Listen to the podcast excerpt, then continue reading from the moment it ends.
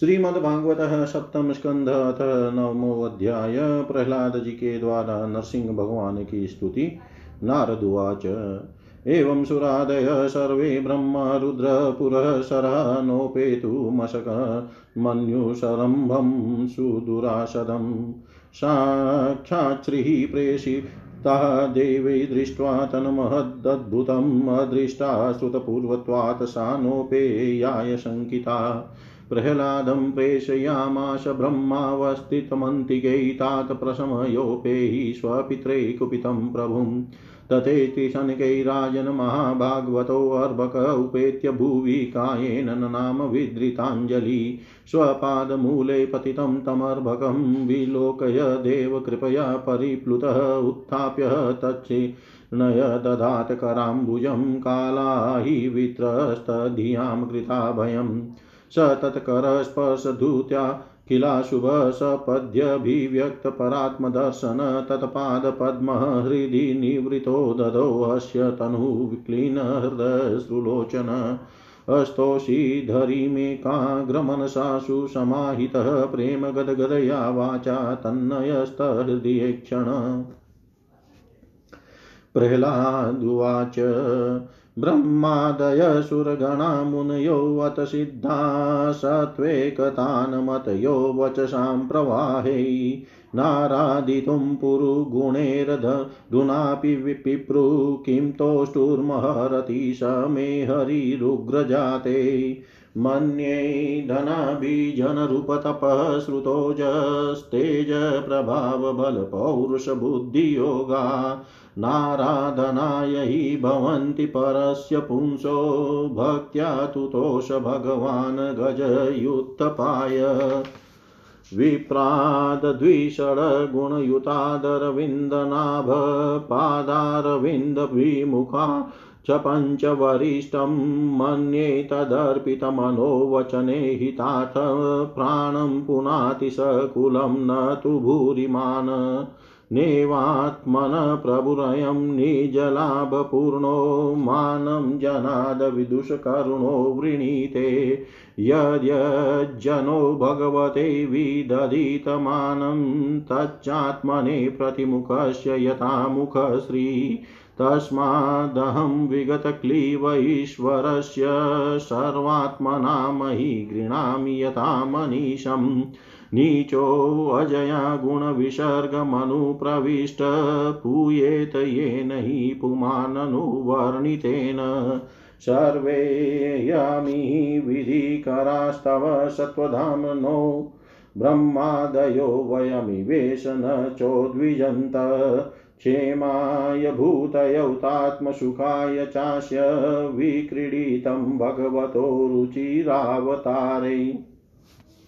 तदयच मन्युमसुरश्च हतस्त्वयाद्य मोदेत साधुरपि वृषिकसर्पहत्या।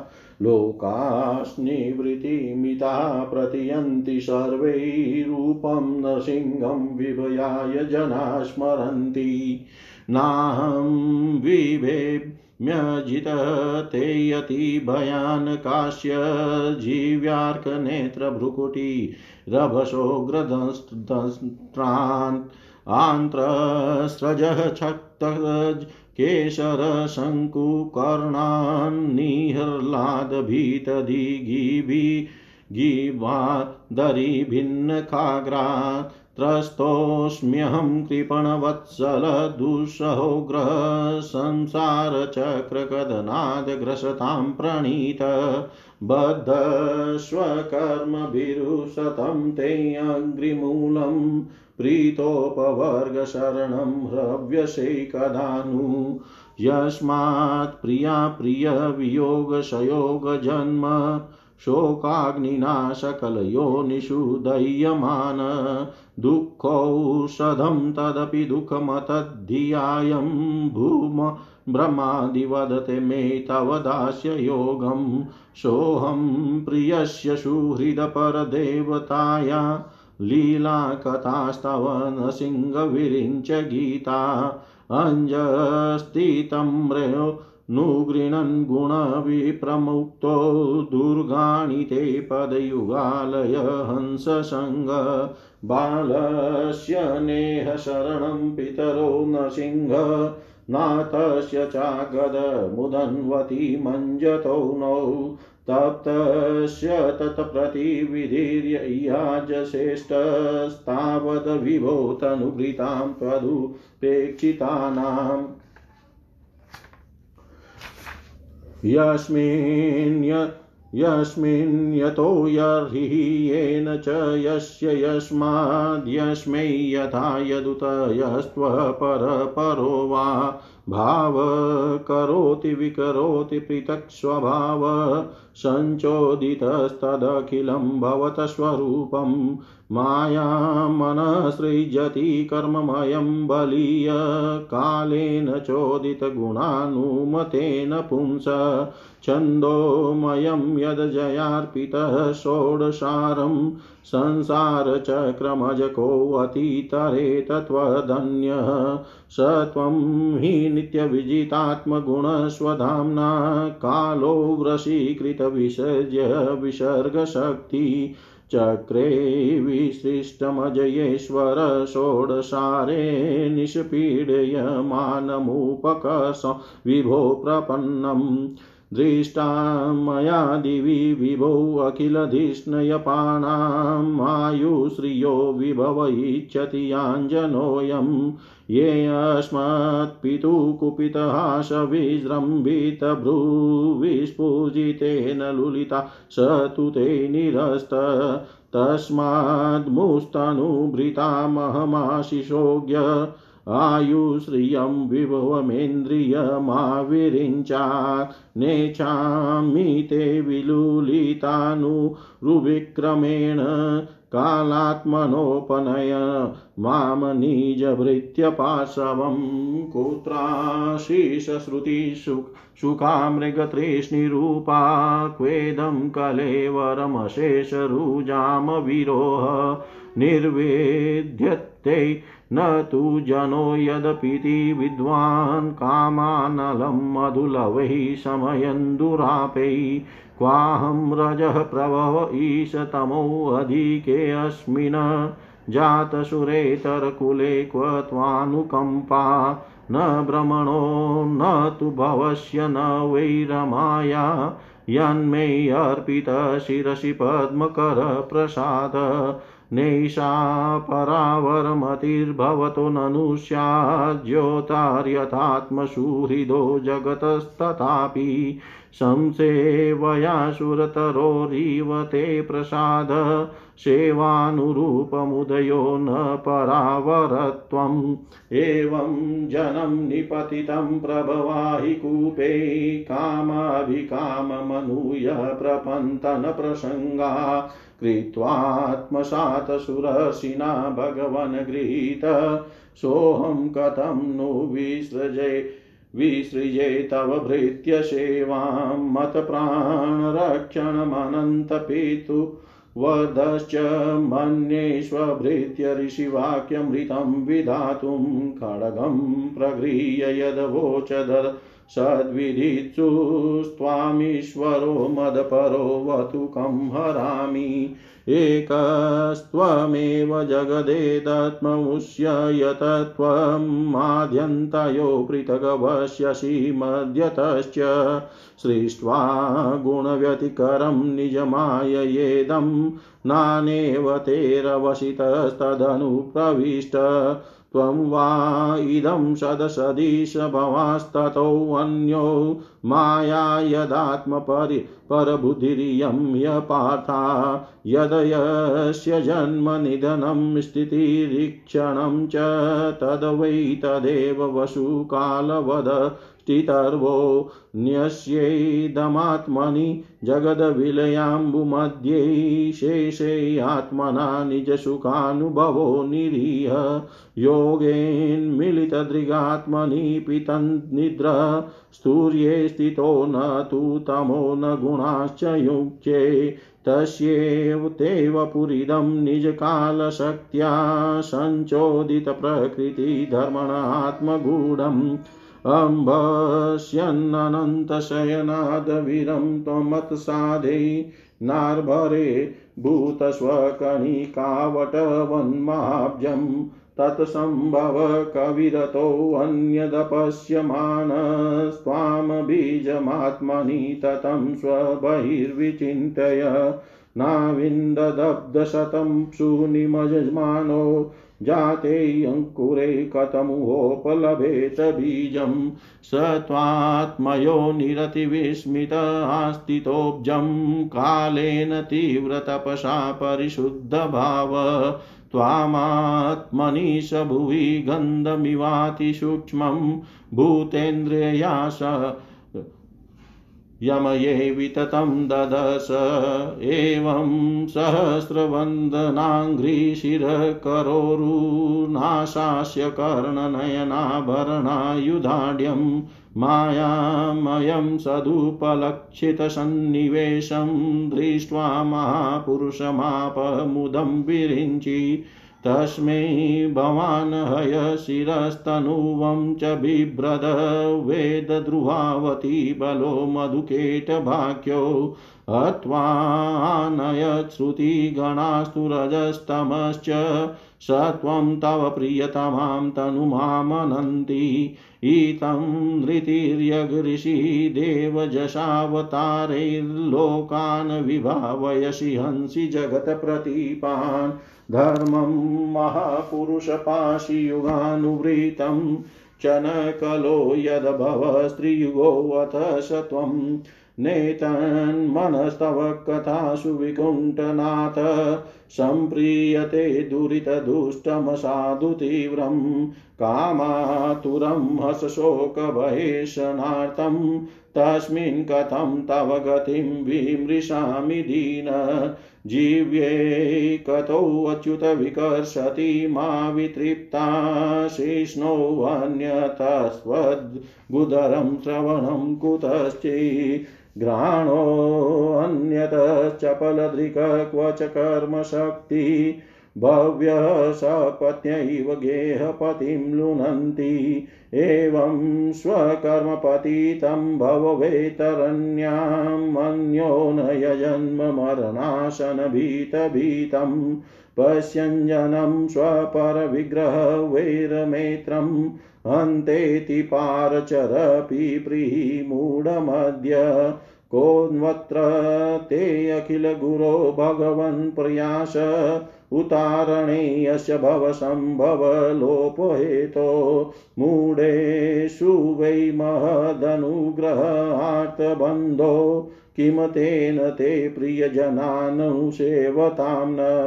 नेवो द्विजे परदुरतय वैतरण्यास्त्वद्वीर्यगायनमहामृतमग्नचित शोचे ततो विमुखचेतस इन्द्रियार्थं मायाशुकाय भरमुद्वहतो विमूढान्। प्रायेण देवमुनय स्वविमुक्तिकामा मौनं चरन्ति विजनेन परार्थनिष्ठा नेतान् विहाय कृपणान् विमो मुमुक्ष एको नान्यं त्वदस्य शरणं भ्रमतोऽनुपश्ये यन्मिथुनादिग्रहमेदि सुखं हि तुच्छं कण्डूयनेन कर्योरिव दुःखदुःखं। तृपयन्ति नेह कृपणा बहुदुःखभाज कण्डूतिवन्मनसिजं विषहेतधीर मौनव्रतः श्रुततपोऽध्ययन् स्वधर्म व्याख्यारहो जप समाधयापवग्र्या प्राय परं पुरुषते त्वजितेन्द्रियाणां वार्ता भवन्त्युत न वात्र तु दाम्बिकानां रूपे इमे सदसति तव भेदसृष्टे बीजाङ्कुराविव न चान्यदरूपकस्य युक्ता सम च मुभयत्र विचिन्वते त्वां। योगेन भग्निमिव दारुषु नान्यत स्यात्।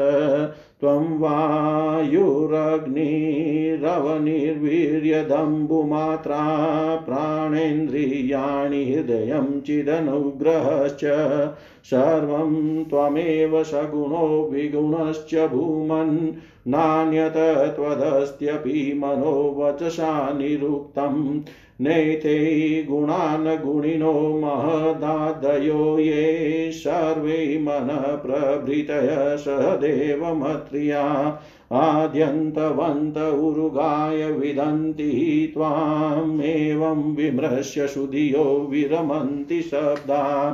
तत ते हरतम नमस्तु, तिकर्मपूजा। कर्म स्मृतिश्चरणयो श्रवणं कथायां संसेवया त्वयि विनेति षडङ्गयां किं भक्तिं जन परमहंसगतौ लभेत्। नारदुवाच एतावद्वर्णितगुणो भक्त्या भक्तेन निर्गुणः प्रह्लादं प्रणतं प्रीतो यतमन्युरभाषत। श्रीभगवानुवाच। प्रह्लाद भद्रभद्रं ते प्रीतोऽहं ते सुरोत्तम वरं वृष्णिष्वाभिमतं कामपुरोऽस्म्यहं नृणां। माँ प्रीणत आयुष्मन्दर्शनं दुर्लभं हि मे दृष्ट्वा मामन पुनर्जन्तुरात्मानं तप्तुमर्हति। प्रीणन्ति अथ माँ धीराः सर्वभावेन साधव श्रेयस्कामा महाभागा सर्वासामाशिषां पतिम् एवं प्रलोभ्यमानोऽपि वरिर्लोकप्रलोभने एकान्तित्वाद् भगवती नेच्छत तान् सुरोत्तम। एकान्तित्वाद् भगवती नेच्छत तान् सुरोत्तम। नारद जी कहते हैं इस प्रकार ब्रह्मा, शंकर आदि सभी देवगण नरसिंह भगवान के क्रोधावेश को शांत न कर सके और न उनके पास जा सके, किसी को उसका और छोर नहीं दिखता था। देवताओं ने उन्हें शांत करने के लिए स्वयं लक्ष्मी जी को भेजा। उन्होंने जाकर जब नरसिंह भगवान का वह महान अद्भुत रूप देखा, तब भयवश वे भी उनके पास तक जा न जा सकी। उन्होंने ऐसा अनूठा रूप न कभी देखा और न सुना ही था। तब ब्रह्मा जी ने अपने पास ही खड़े प्रहलाद को यह कहकर भेजा कि, बेटा, तुम्हारे पिता पर ही तो भगवान कुपित हुए थे। अब तुम ही उनके पास जाकर उन्हें शांत करो। भगवान के परम प्रेमी प्रहलाद जो आज्ञा कहकर और धीरे से भगवान के पास जाकर हाथ जोड़ पृथ्वी पर साष्टांग लौट गए। नरसिंह भगवान ने देखा कि नन्ना सा बालक मेरे चरणों के पास पड़ा हुआ है। उनका हृदय दया से भर गया। उन्होंने प्रहलाद को उठाकर उनके सिर पर अपना वह कर कमल रख दिया। जो काल सर्प काल सर्प से भयभीत पुरुषों को अभय दान करने वाला है। भगवान के कर कमलों का स्पर्श होते ही उनके बचे खुचे अशुभ संस्कार भी झड़ गए। तत्काल उन्हें परमात्मा मत, पर, परमात्मा तत्व तत्व का साक्षात्कार हो गया। उन्होंने बड़े प्रेम और आनंद में मग्न होकर भगवान के चरण कमलों को अपने हृदय में धारण किया। उस समय उनका सारा शरीर पुलकित हो गया। हृदय में प्रेम की धारा प्रवाहित होने लगी और नेत्रों से आनंदाश्रु झरने लगे। प्रहलाद जी भावपूर्ण हृदय और निर्मि निर्निमेश नयनों से भगवान को देख रहे थे। भाव समाधि से स्वयं एकाग्र हुए मन के द्वारा उन्होंने भगवान के गुणों का चिंतन करते हुए प्रेम गदगद वाणी से स्तुति की। प्रहलाद जी ने कहा, ब्रह्मादि देवता, ऋषि, मुनि और सिद्ध पुरुषों की बुद्धि निरंतर सत्व गुण में ही स्थित रहती है। फिर भी वे अपनी धारा, प्रवाह, स्तुति और अपने विविध गुणों से आपको अब तक भी संतुष्ट नहीं कर सके। फिर तो मैं तो फिर मैं तो घोर असुर जाति में उत्पन्न हुआ हूँ। क्या आप मुझसे संतुष्ट हो सकते हैं? मैं समझता हूँ कि धन कुलीनता रूप, तप विद्या, ओज, तेज प्रभाव, बल, पौरुष, बुद्धि और योग ये सभी गुण परम पुरुष भगवान को संतुष्ट करने में समर्थ नहीं है। परंतु भक्ति से तो भगवान गजेंद्र पर भी संतुष्ट हो गए थे। मेरी समझ से इन बारह गुणों से युक्त ब्राह्मण भी यदि भगवान कमल नाभ के चरण कमलों से विमुख हो तो उससे वह चांडाल श्रेष्ठ है। जिसने अपने मन वचन, कर्म, धन और प्राण भगवान के चरणों में समर्पित कर रखे हैं। क्योंकि वह चांडाल तो अपने कुल तक को पवित्र कर देता है और बड़पन का अभिमान रखने वाला वह ब्राह्मण अपने को भी पवित्र नहीं कर सकता। सर्वशक्तिमान प्रभु अपने स्वयं स्वरूप के साक्षात्कार से ही परिपूर्ण है। उन्हें अपने लिए क्षुद्र पुरुषों से पूजा ग्रहण करने की आवश्यकता नहीं है। वे करुणावश ही भोले भक्तों के हित के लिए उनके द्वारा की हुई पूजा स्वीकार कर लेते हैं। जैसे अपने मुख का सौंदर्य दर्पण में दिखने वाले प्रतिबिंब को भी सुंदर बना देता है, वैसे ही भक्त भगवान के प्रति जो जो सम्मान प्रकट करता है वह उसे ही प्राप्त होता है।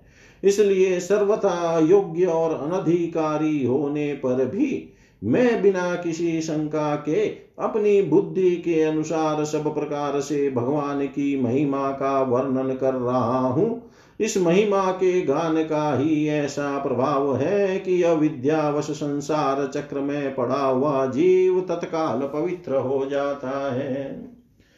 भगवान आप सत्व गुण के आश्रय हैं। ये ब्रह्मादि सभी देवता आपके आज्ञाकारी भक्त हैं। ये हम देत्यों की तरह आपसे द्वेष नहीं करते। प्रभो, आप बड़े बड़े, सुंदर सुंदर अवतार ग्रहण करके इस जगत के कल्याण एवं अभ्युदय के लिए तथा उसे आत्मानंद की प्राप्ति कराने के लिए अनेकों प्रकार की लीलाएँ करते हैं। जिस असुर को मारने के लिए आपने क्रोध किया था, वह मारा जा चुका।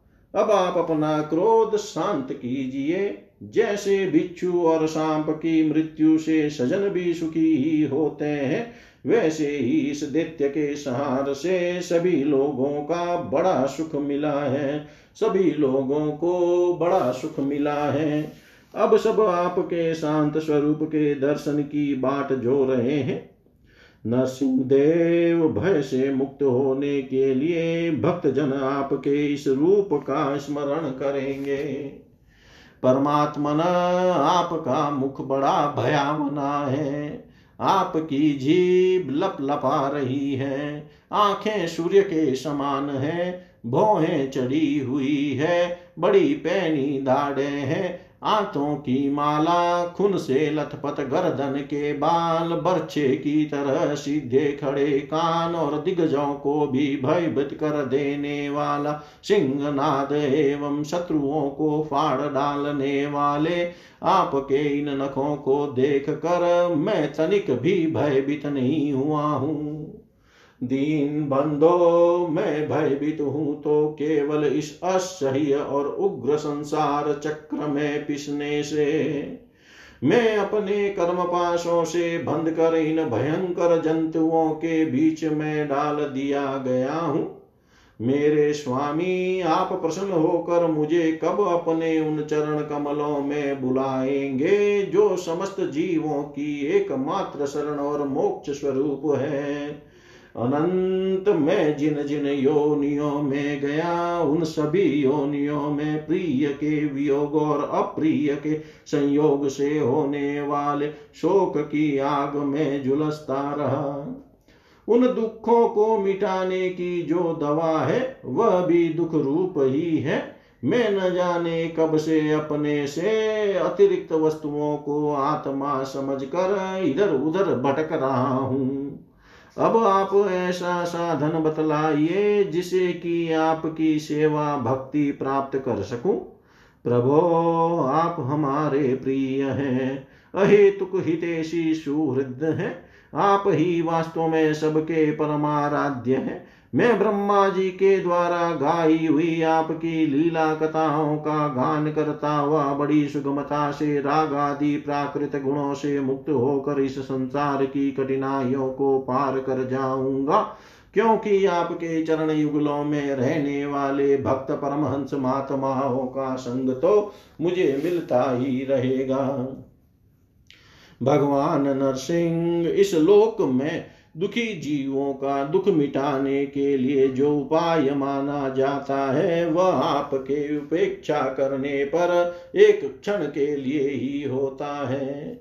यहाँ तक कि माँ बाप बालक की रक्षा नहीं कर सकते, औषधि रोग नहीं मिटा सकती और समुद्र में डूबते हुए को नौका नहीं बचा सकती।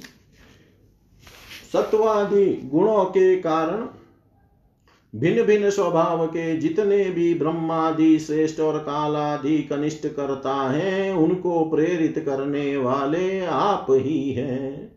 वे आपकी प्रेरणा से जिस आधार में स्थित होकर जिस निमित्त से जिन मिट्टी आदि उपकरणों से, जिस समय जिन साधनों के द्वारा, जिस अदृष्ट आदि की सहायता से, जिस प्रयोजन के उद्देश्य से, जिस विधि से जो कुछ उत्पन्न करते हैं या रूपांतरित करते हैं, वे सब और वह सब आपका ही स्वरूप है। पुरुष की अनुमति से काल के द्वारा गुणों में क्षोभ होने पर माया मन प्रधान लिंग शरीर का निर्माण करती है। यह लिंग शरीर बलवान, कर्ममय एवं अनेक नाम रूपों में आसक्त, छंदोमय है। यही अविद्या के द्वारा कल्पित मन, दस इंद्रिय और पाँच तन मात्रा, इन सोलह विकार रूप अरों से युक्त संसार चक्र है। जन्म रहित प्रभु आपसे भिन्न रहकर ऐसा कौन पुरुष है जो इस मन रूप संसार चक्र को पार कर जाए? सर्वशक्तिमान प्रभो, माया इस सोलह वाले संसार चक्र में डाल कर ईख के समान मुझे पैर रही है। आप अपनी चैतन्य शक्ति से बुद्धि के समस्त गुणों को सर्वदा पराजित रखते हैं और काल रूप से संपूर्ण साध्य और साधनों को अपने अधीन रखते हैं। मैं आपकी शरण में आया हूँ। आप मुझे इससे बचाकर अपनी सनिधि में खींच लीजिए।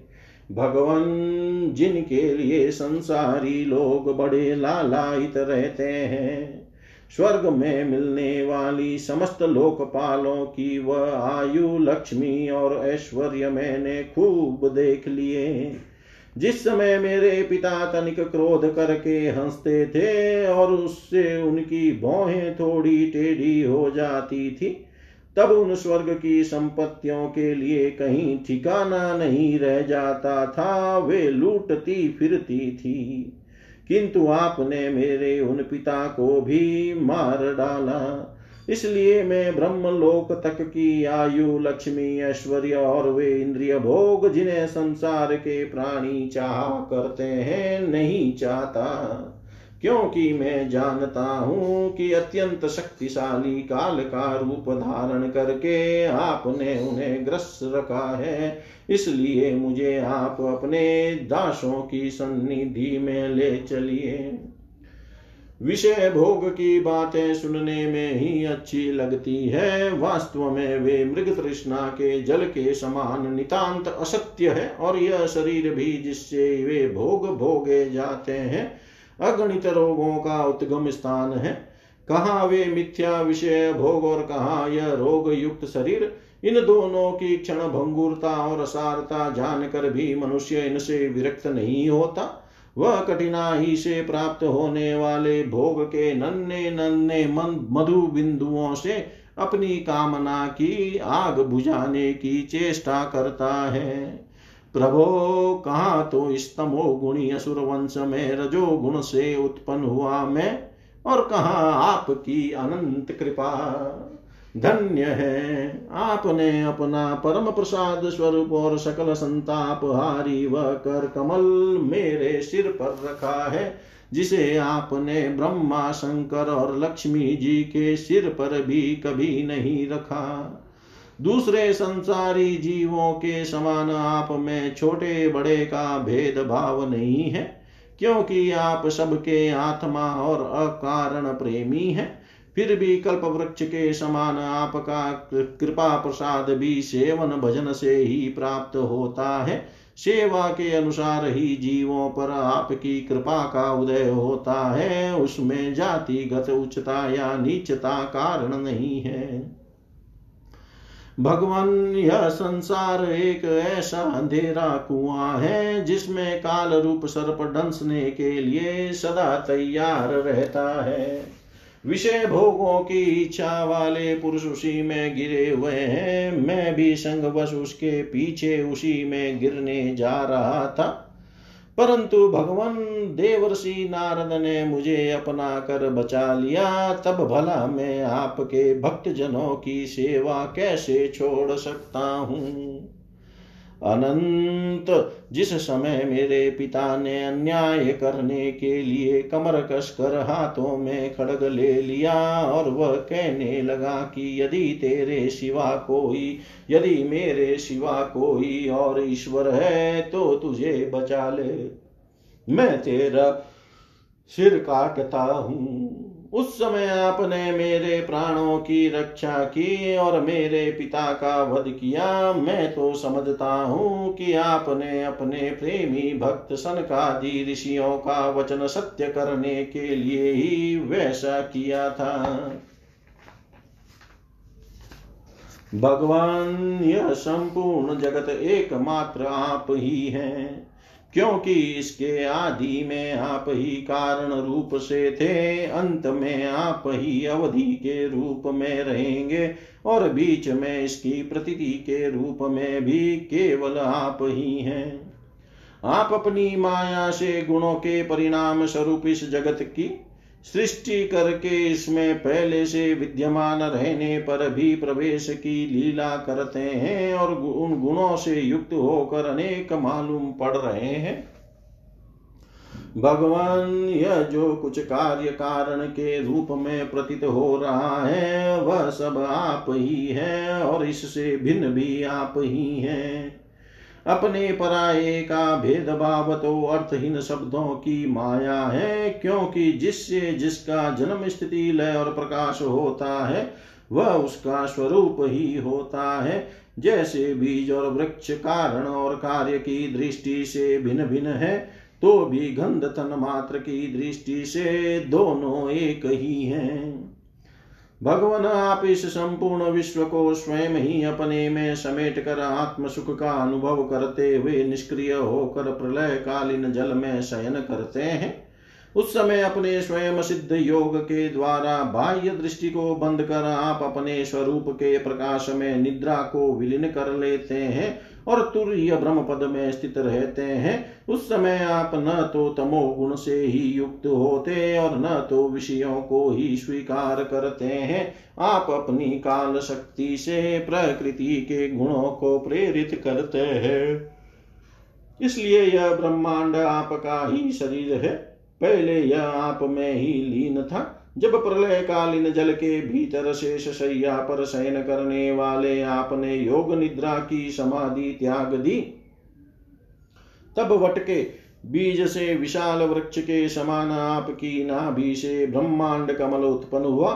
उस पर सूक्ष्मदर्शी ब्रह्मा जी प्रकट हुए। जब उन्हें कमल के सिवा और कुछ भी दिखाई न पड़ा, तब अपने में बीज रूप से व्याप्त आपको वे न जान सके और आपको अपने से बाहर समझकर जल के भीतर घुस कर सौ वर्ष तक ढूंढते रहे।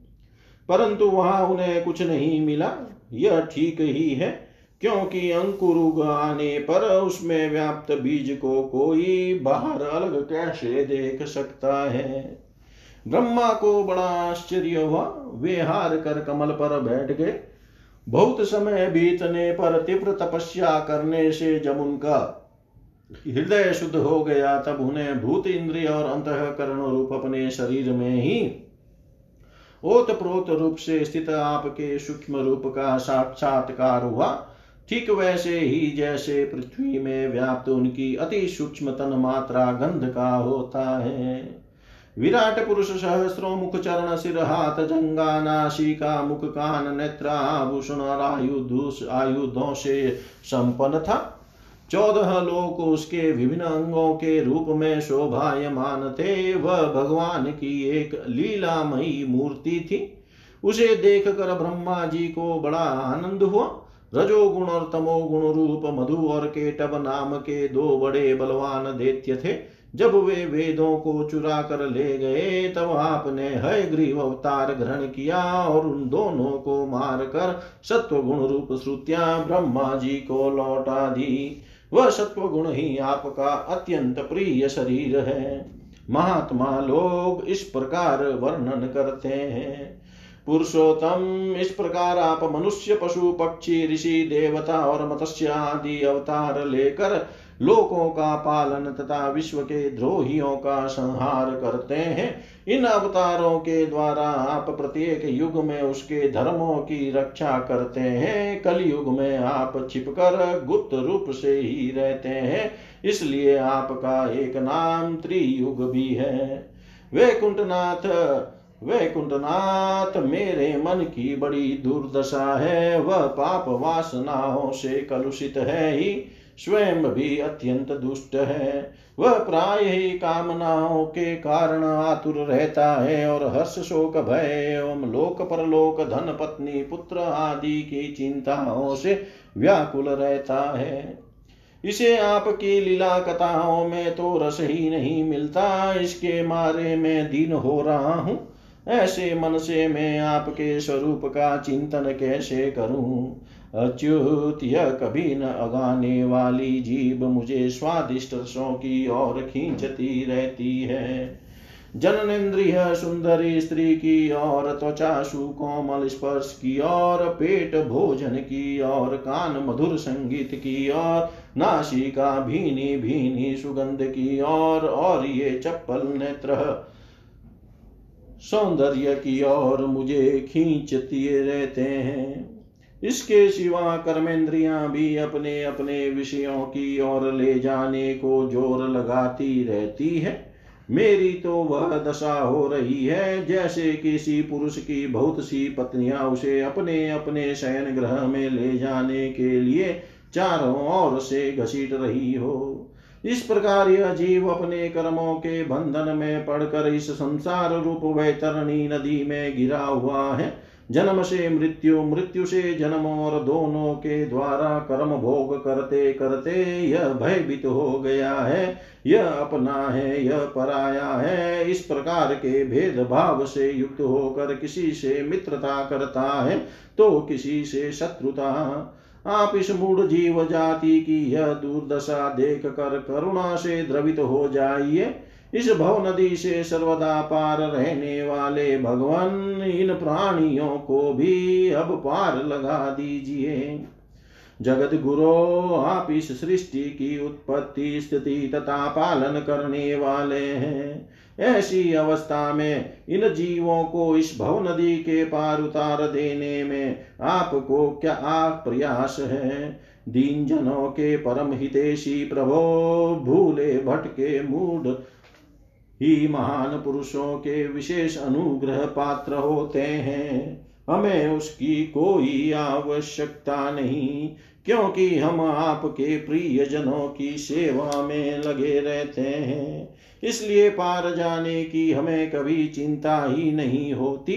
परमात्मा न इस भव वैतरणी से पार उतरना दूसरे लोगों के लिए अवश्य ही कठिन है, परंतु मुझे तो इससे तनिक भी भय नहीं है, क्योंकि मेरा चित इस वैतरणी में नहीं, आपकी उन लीलाओं के गान में मग्न रहता है। जो स्वर्गीय अमृत को भी तिरस्कृत करने वाली परमामृत स्वरूप है, मैं उन मूड प्राणियों के लिए शोक कर रहा हूँ, जो आपके गुणगान से विमुख रहकर इंद्रियों के विषयों का मायामय झूठा सुख प्राप्त करने के लिए अपने सिर पर सारे संसार का भार ढोते रहते हैं। मेरे स्वामी, बड़े बड़े ऋषि मुनि तो प्राय अपनी मुक्ति के लिए निर्जन वन में जाकर मौन व्रत धारण कर लेते हैं। वे दूसरों की भलाई के लिए कोई विशेष प्रयत्न नहीं करते। परंतु मेरी दशा तो दूसरी ही हो रही है। मैं इन भूले हुए असहाय गरीबों को छोड़कर अकेला मुक्त होना नहीं चाहता और इन भटकते हुए प्राणियों के लिए आपके सिवा और कोई सहारा भी नहीं दिखाई पड़ता। घर में फंसे हुए लोगों को जो मैथुन आदि का सुख मिलता है, वह अत्यंत तुच्छ एवं दुख रूप ही है। जैसे कोई दोनों हाथों से खुजला रहा हो तो उस खुजली में पहले उसे कुछ थोड़ा सा सुख मालूम पड़ता है, परंतु पीछे से दुख ही दुख होता है। किंतु ये भूले हुए अज्ञानी मनुष्य भूत दुख भोगने पर भी इन विषयों से अघाते नहीं। इसके विपरीत धीर पुरुष जैसे खुजलाहट को सह लेते हैं, वैसे ही कामादि वेगों को भी सह लेते हैं, सहने से ही उसका नाश होता है। पुरुषोत्तम मोक्ष के दस साधन हैं। मौन, ब्रह्मचर्य, शास्त्र, श्रवण, तपस्या, स्वाध्याय, स्वधर्म पालन, युक्तियों से शास्त्रों की व्याख्या, एकांत सेवन, जप और समाधि। परंतु जिनकी इंद्रियाँ वश में नहीं रहती है, उनके लिए ये सब जीविका के साधन व्यापार मात्र रह जाते हैं। और दम्भियों के लिए तो जब तक उनकी पोल खुलती नहीं, तभी तक ये जीवन निर्वाह के साधन रहते हैं और भंडा फोड़ हो जाने पर वह भी नहीं। वेदों ने बीज और अंकुर के समान आपके दो रूप बताए हैं, कारण, कार्य और कारण। वास्तव में आप प्राकृत रूप से रहित है, परंतु इन कार्य और कारण रूपों को छोड़कर आपके ज्ञान का कोई और साधन भी नहीं है। काष्ट मंथन के द्वारा जिस प्रकार अग्नि प्रकट की जाती है, उसी प्रकार योगी जन भक्ति योग की साधना से आपको कार्य और कारण दोनों में ही ढूंढ निकालते हैं, क्योंकि वास्तव में ये दोनों आपसे पृथक नहीं है, आपके स्वरूप ही हैं। अनंत प्रभो वायु, अग्नि, पृथ्वी, आकाश, जल, पंचतन मात्राएँ प्राण, इंद्रिय मन चित अहंकार, संपूर्ण जगत एवं सगुण और निर्गुण, सब कुछ केवल आप ही हैं। और तो क्या मन और वाणी के द्वारा जो कुछ निरूपण किया गया है, वह सब आप से पृथक नहीं है। समग्र कीर्ति के आश्रय भगवान ये सत्वादि गुण और इन गुणों के परिणाम, महतत्वादि देवता, मनुष्य एवं मन आदि कोई भी आपका स्वरूप जानने में समर्थ नहीं है, क्योंकि ये सब आदि अंत वाले हैं और आप अनादि एवं अनंत है। ऐसा विचार करके ज्ञानी जन शब्दों की माया से उपरत हो जाते हैं। परम पूज्य, आपकी सेवा के छह अंग हैं। नमस्कार, स्तुति, समस्त कर्मों का समर्पण, सेवा, पूजा, चरण कमलों का चिंतन और लीला कथा का श्रवण। इस सड़ंग सेवा के बिना आपके चरण कमलों की भक्ति कैसे प्राप्त हो सकती है? और भक्ति के बिना आपकी प्राप्ति कैसे होगी? प्रभु, आप तो अपने परम प्रिय भक्त जनों के, परम हंसों के ही सर्वस्व है। प्रभो, आप तो अपने परम प्रिय भक्त जनों के, परम हंसों के ही सर्वस्व है। नारद जी कहते हैं, इस प्रकार भक्त प्रहलाद ने बड़े प्रेम से प्रकृति और प्राकृत गुणों से रहित भगवान के स्वरूप भूत गुणों का वर्णन किया। इसके बाद वे भगवान के चरणों में सिर झुकाकर चुप हो गए। नरसिंह भगवान का क्रोध शांत हो गया और वे बड़े प्रेम तथा प्रसन्नता से बोले, श्री नरसिंह भगवान ने कहा, परम कल्याण स्वरूप प्रहलाद, तुम्हारा कल्याण हो। दैत्य श्रेष्ठ मैं तुम पर अत्यंत प्रसन्न हूँ, तुम्हारी जो अभिलाषा हो, मुझसे मांग लो। मैं जीवों की इच्छाओं को पूर्ण करने वाला हूँ। आयुष्मान जो मुझे प्रसन्न नहीं कर लेता, उसे मेरा दर्शन मिलना बहुत ही कठिन कठिन है। परंतु जब मेरे दर्शन हो जाते हैं, तब फिर प्राणी के हृदय में किसी प्रकार की जलन नहीं रह जाती।